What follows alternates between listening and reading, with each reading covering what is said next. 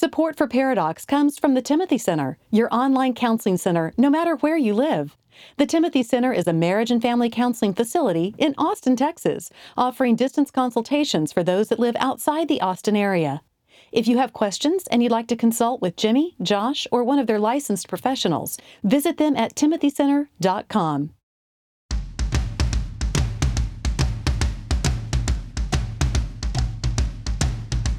Recording live from Austin, Texas, a conversation about marriage and family that women will love and guys won't want to turn off. Dr. Jimmy Myers and Dr. Josh Myers are a paradox. Hey, everybody, welcome to Paradox. I'm Jimmy. And I'm Jimmy. And we are in the second part of a three part series centered around the documentary Leaving My Father's Faith, which is about Bart Campolo, the son of Tony Campolo, who's been interviewed on the show and who was active in his dad's ministry, working in inner city ministries. And he, over time, became an atheist. And it's a story of them and their discussions about it. And so, what we did starting last week with the sovereignty of God, and really, if God's all loving and all powerful, how can evil and suffering exist, is really kind of the issue last week. These are the three major parts of the Jenga stack that were removed for Bart Campolo that caused his faith to crumble. And last week was the existence of pain and suffering. I tell you again, if you haven't, please get the movie, rent it, three ninety nine or whatever on Amazon. Watch it. If you're married, watch it with your spouse because what we're talking about is going to make a whole lot more sense if you've watched their discussion in the movie. It's a really, really interesting movie. Beth, my wife, who just hates apologetics, she hates talking about these things, found it really fascinating. Today, we're going to talk about universalism or all roads lead to heaven. It doesn't make any difference what you believe as long as you're sincere in believing it, then you're going to go to heaven. The story that sets it up for Bart Campolo, he's working in the inner cities. So he's already seen the poverty and the suffering, and that's already knocked one leg out from under his faith. Now he has a woman come up who is a non believer, and she states she's a non believer, but she really appreciates the work they're doing with the poor in the inner city of Camden, New Jersey. She says, When I was young, I was raped as a child. I went to my Sunday school teacher and said, Well, where was God during this? And the Sunday school, the well meaning Sunday school teacher said, Well, God is sovereign, honey. So if this horrible, mindlessly horrific thing happened to you, there has to be a purpose in it. Well, she turned around and walked, never to touch Christianity again. So here's Bart Campolo. He said, basically, there's no way that God could allow this thing to happen in her life that caused her to reject Christianity and then he sends her to hell because she's rejected Christianity. He's the one basically that did it to her if he's sovereign. So she's got to go to heaven. She just has to. There's no way that God is going to pull a gotcha on something like that. So if she can get to heaven without accepting Christ as her Savior, that opens the door then for a lot of other people to get in without bending their knee to Jesus as well. Therefore, all roads lead to heaven. He becomes a universalist. Hear his story in the movie.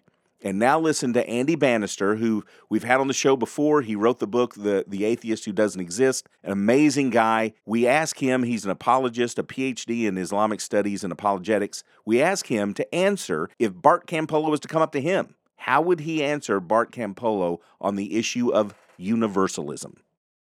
Andy, the second stumbling block that Bart Campolo addresses in the movie, he sets it up this way. He's telling the story of speaking with a young girl from that Camden, New Jersey neighborhood who had been gang raped as a child. And she is telling Bart the story of her then as a child going to her Sunday school teacher and basically saying, Hey, where was God? You know, why didn't God help me? And the Sunday school teacher was reported to have said, Honey, God is sovereign, so he must have allowed this horrible thing to happen for a reason. There must be a lesson in this for you to learn. Now, here's the stumbling block, and this is the quote from Bart Campolo I started to become a universalist. I knew that God was going to save this girl, this girl who had been raped, even though she didn't believe in him.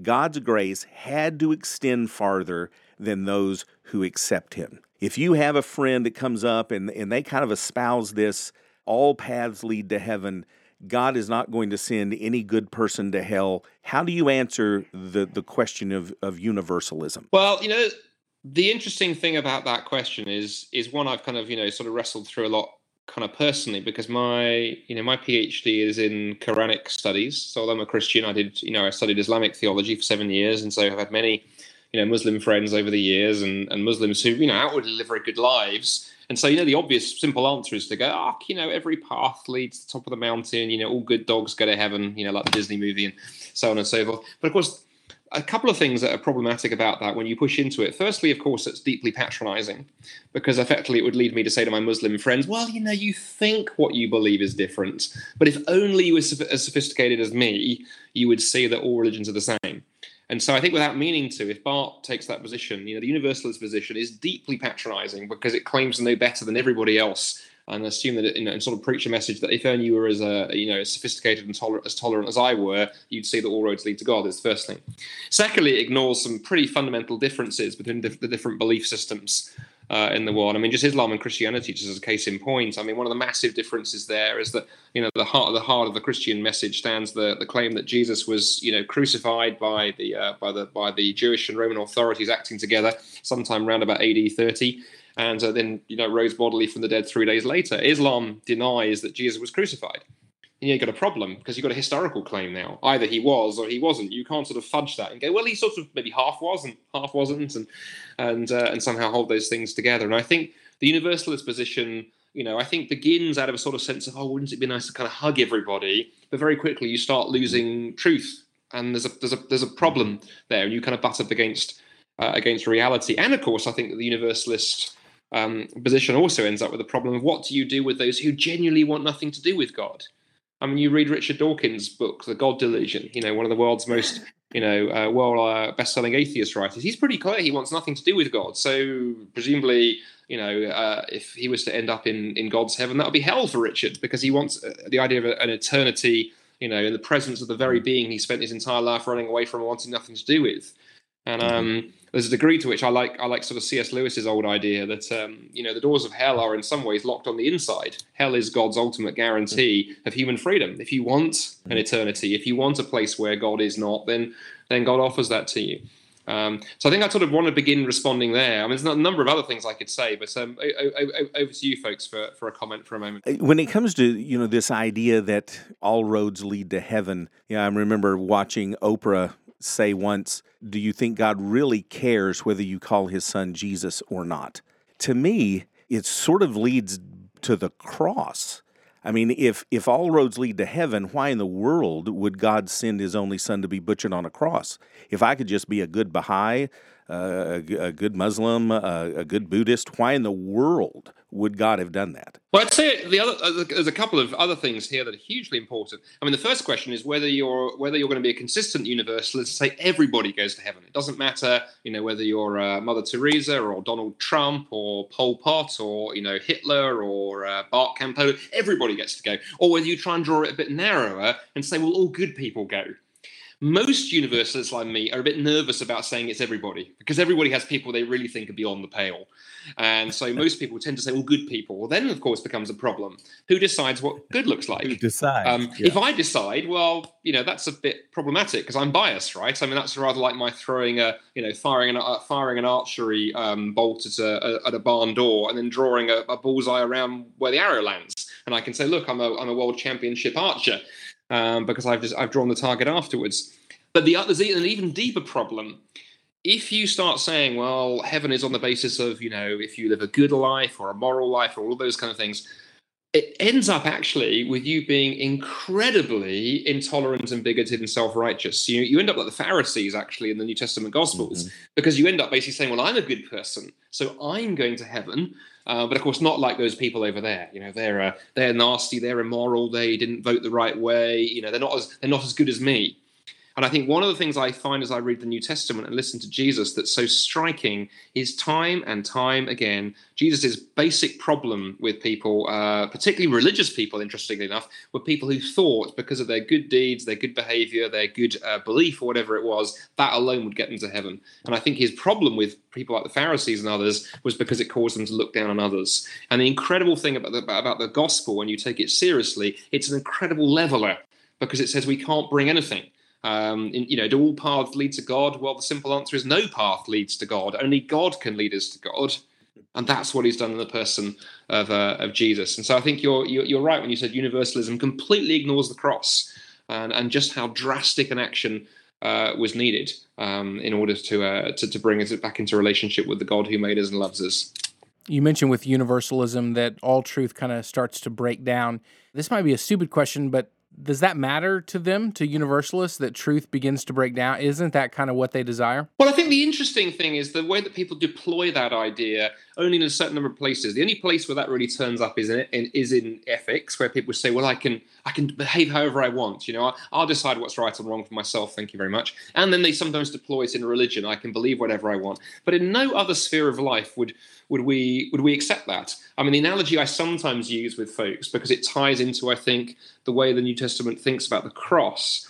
I think if you you know if you were to go to if if a listener to this was to go to their doctor complaining of sort of terrible stomach pains, and the doctor was to do a few tests and go, well, I'm terribly sorry, you've got this really virulent stomach condition that's actually going to kill you in three months, and of course you'd look nervous and terrified, and then the doctor said, well, the good news is there is a cure. You go, oh, that's fantastic, doctor. What is it? And then the doctor says, well you know, I don't like to be prescriptive, pardon the pun. You know, I don't like to be too sort of confident. I'll tell you what, why don't you come around to this side of the table? Look, I live in my desk drawer, and in here are lots of pills. There are some red ones and some green ones and pink ones. Maybe best to avoid the blue diamond shaped ones. You know, you pick whichever pill works for you.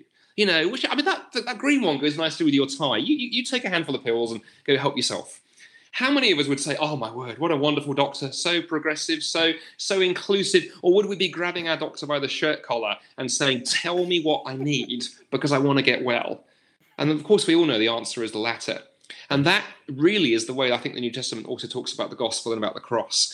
The, the, the, message of the New Testament is not, hey, here's Jesus, he had a few good ideas. If you like them, great. If not, well, here's Buddha. The New Testament answer, uh, message is, look, there's actually something wrong with us. The mm-hmm. human heart is wicked but above all things. We are actually broken and twisted as human beings. And incidentally, if you don't believe that, just open the newspaper and uh, and uh, or turn on the new television news each day, and you can see just how bad humanity is writ large. Or just try and keep your own moral standards for a day or two and discover how far you get. And I think the New Testament says there's something drastically wrong with us, and it needs a drastic cure. And that's why the only way to God runs through Jesus Christ, because it was just that drastic cure that God has offered us. But the great news is yes, that's, ex- that's an exclusive truth, but it's the most inclusive, exclusive truth in the world because nobody is turned away. Jesus says, All are welcome to come to me. It doesn't matter what your racial background or your sexuality or your religious background. You can come as a Muslim or a Hindu or an atheist or whatever. Jesus stands with his arms open, welcoming anybody who's willing to come and bow the knee and say, Jesus, I've made a mess of my life. And, uh, you know, I need you to put it back together again. Please forgive me and uh, come into my life as Lord and Savior. And uh, what amazes me as I've traveled and taught over the years is how many people from hugely different backgrounds have discovered that. I have former Muslim friends who are Christians from, you know, almost any country you could name, former Hindu friends, Buddhist friends, atheist friends. And as somebody once said, you know, there's only one path to God, and that's Jesus, but there are as many ways to Jesus as there are people who come. Very nice. Tell me you've won some debates on the pill example. the pill example. Is that ever one you need oh, debates? Oh, I'm throwing that one down as soon as I get a chance. You should throw that. You should definitely throw that one down. And, the, the, very serious thing about that is is the fact that I think you know in any other area of life we don't accept that kind of crazy kind yeah, of exactly exactly. You know, we wouldn't accept it from a doctor, we wouldn't accept it from a pilot yes. when we climbed on a plane, saying, "Hey, you know what? I'm going to throw the rule book out the window and just make things up as I go." When I went to Howard Payne back in the day, I mean, I had I had a small class with the guy who wrote the textbook, the people in the business office. By the way, I went to college way, way before parents were thought to help pay for or to pay for or be involved in a large degree in helping someone, you know, handle college. And so I was always after scholarships. There would be times I didn't have money, and those sweet ladies in the business office would always go digging up and find me some financial help. Academic advisors certainly knew your name. Professors that you didn't even have classes with them knew their name. Kids who go to and adults that go to Howard Payne University, New Braunfels, they love it for the one on one advising and the teaching that they receive. They build relationships with their professors and advisors who truly do care about their success. I was walking on campus at Howard Payne one time with Katie, my wife, and she attended Texas A&M University. She obviously walks on campus and doesn't exist. I walked around and three this was probably 12 years after I graduated and three people Josh Myers, what are you doing here 12 years wow. later? So, Howard Payne is definitely student friendly if you want more information about Howard Payne New Braunfels, you can give them a call. This amazing thing. I mean, we, we keep talking about Howard Payne, you know, in Central Texas in Brownwood, but this new campus in New Braunfels, you know, just just north of San Antonio, just south of Austin. You can give them a call at 830-629-2366. You can visit uh, them on the web, hputx.edu backslash NB, Instagram, Twitter, HPUNB, and Facebook is HPUTX New Braunfels. Once again, are you going to profess your love for Andy? I love Andy. Okay. This may be for me one of the easiest. And again, in the movie, it just sort of was just left laying there like, oh, yeah, there's no answer to that. There's no answer to universalism. When it comes to this, I'm so reminded there's a, you can get it on YouTube of Oprah Winfrey when she had a show, and in between takes, she's talking to her audience, and she kind of gets into it with a Christian in her audience. And she says the words, ma'am, do you really think God cares whether you call his son Jesus or not? And that was like the perfect, that's just the perfect sort of picture of what universalism is that all roads lead to heaven. And to me, that is one of Bart Campolo's issues that I thought lacked the most rationality. And that's what makes this whole thing interesting. As a Christian and as a, a Muslim and as a Jew, you think universalism is stupid and lacks rationale. But a universalist would think that your narrow mindset is stupid and lacks rationale. Yeah. So that's the interesting thing about this. Most, if not all, major religions have claims that are mutually exclusive. He, Monotheistic religions. Yeah. Well, even the polytheistic religions think that that's correct. Correct. He uses Islam and Christianity, for example, that Islam absolutely says Jesus was, did not die and was not resurrected off the cross. Flat out, that is part of the theology of Islam, where Christianity says it absolutely is. Jews would say he died but didn't resurrect. So we have claims that are mutually exclusive. They cannot both be true and we use those, time. We use those three examples because those are the th- the world's three monotheistic religions, Correct. meaning belief in one God. Yeah. Everything else is polytheism, polytheism, where you believe in multiple gods. And here's the thing: universalism, or all roads, it, because all roads go to heaven, it denies truth. Truth is exclusive. The reason that 2 plus 2 is 4 is because it's not any other number. By saying that 2 plus 2 is 4, the reason that answer is true is that it excludes all other possibilities. Universalism seems to focus on feelings. Man, wouldn't it be great? And by the way, wouldn't it be great if just it didn't matter what you believed as long as you were sincere, you don't beat your spouse, you pay your taxes, and everything's going to be great but you know again facts don't really and truth doesn't care about feelings. It's like austin where we're coming from is the capital of texas not lubbock not beaumont not tyler. Does that make those other towns feel inferior? Do they feel bad that we say that austin's the capital? Uh, maybe but it's the capital. Is it bigoted to say that is it intolerant to say that? I don't know if it is, but it's true.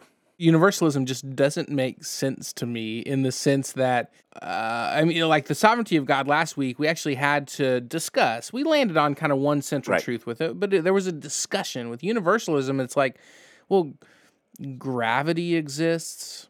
I'm overweight. I'm Caucasian. I'm a male. Like there's truth in this world.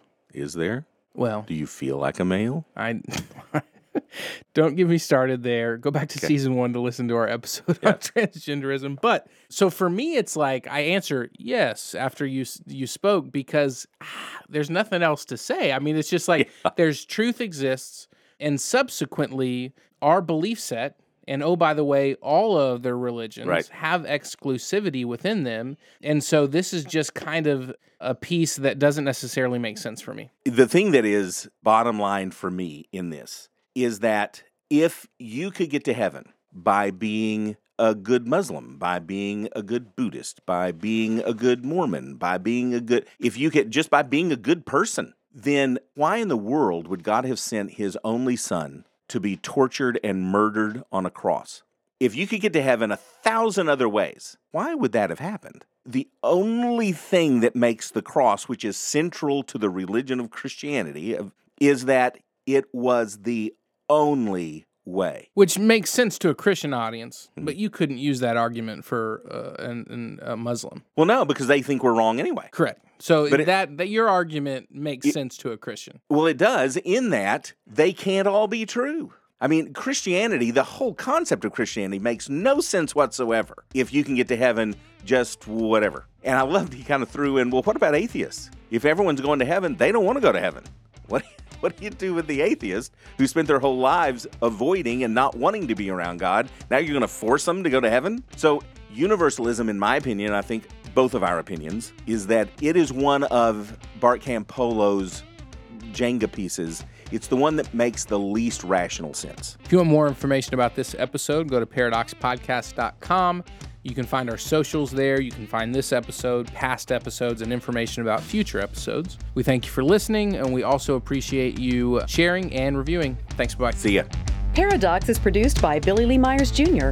For more about Billy, go to therapywithbilly.com. For more information about our Paradox evangelist, Julie Lyles Carr, go to julielylescarr.com.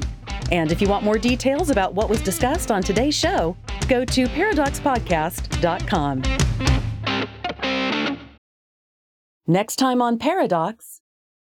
I know it's frustrating, but in our frustration, if we're able to understand the differences of the gender within marriage, it leads to then empathy, and then empathy will lead to more love and respect. If we don't have the empathy, we can have frustration that leads to bitterness and resentment and then distance in marriage. And ultimately, that's the problem. So, if we don't understand the differences and we're not able to empathize with our spouse and celebrate the difference, it leads to frustration. It leads to not listening. It leads to stonewalling. It leads to contempt and it leads to distance.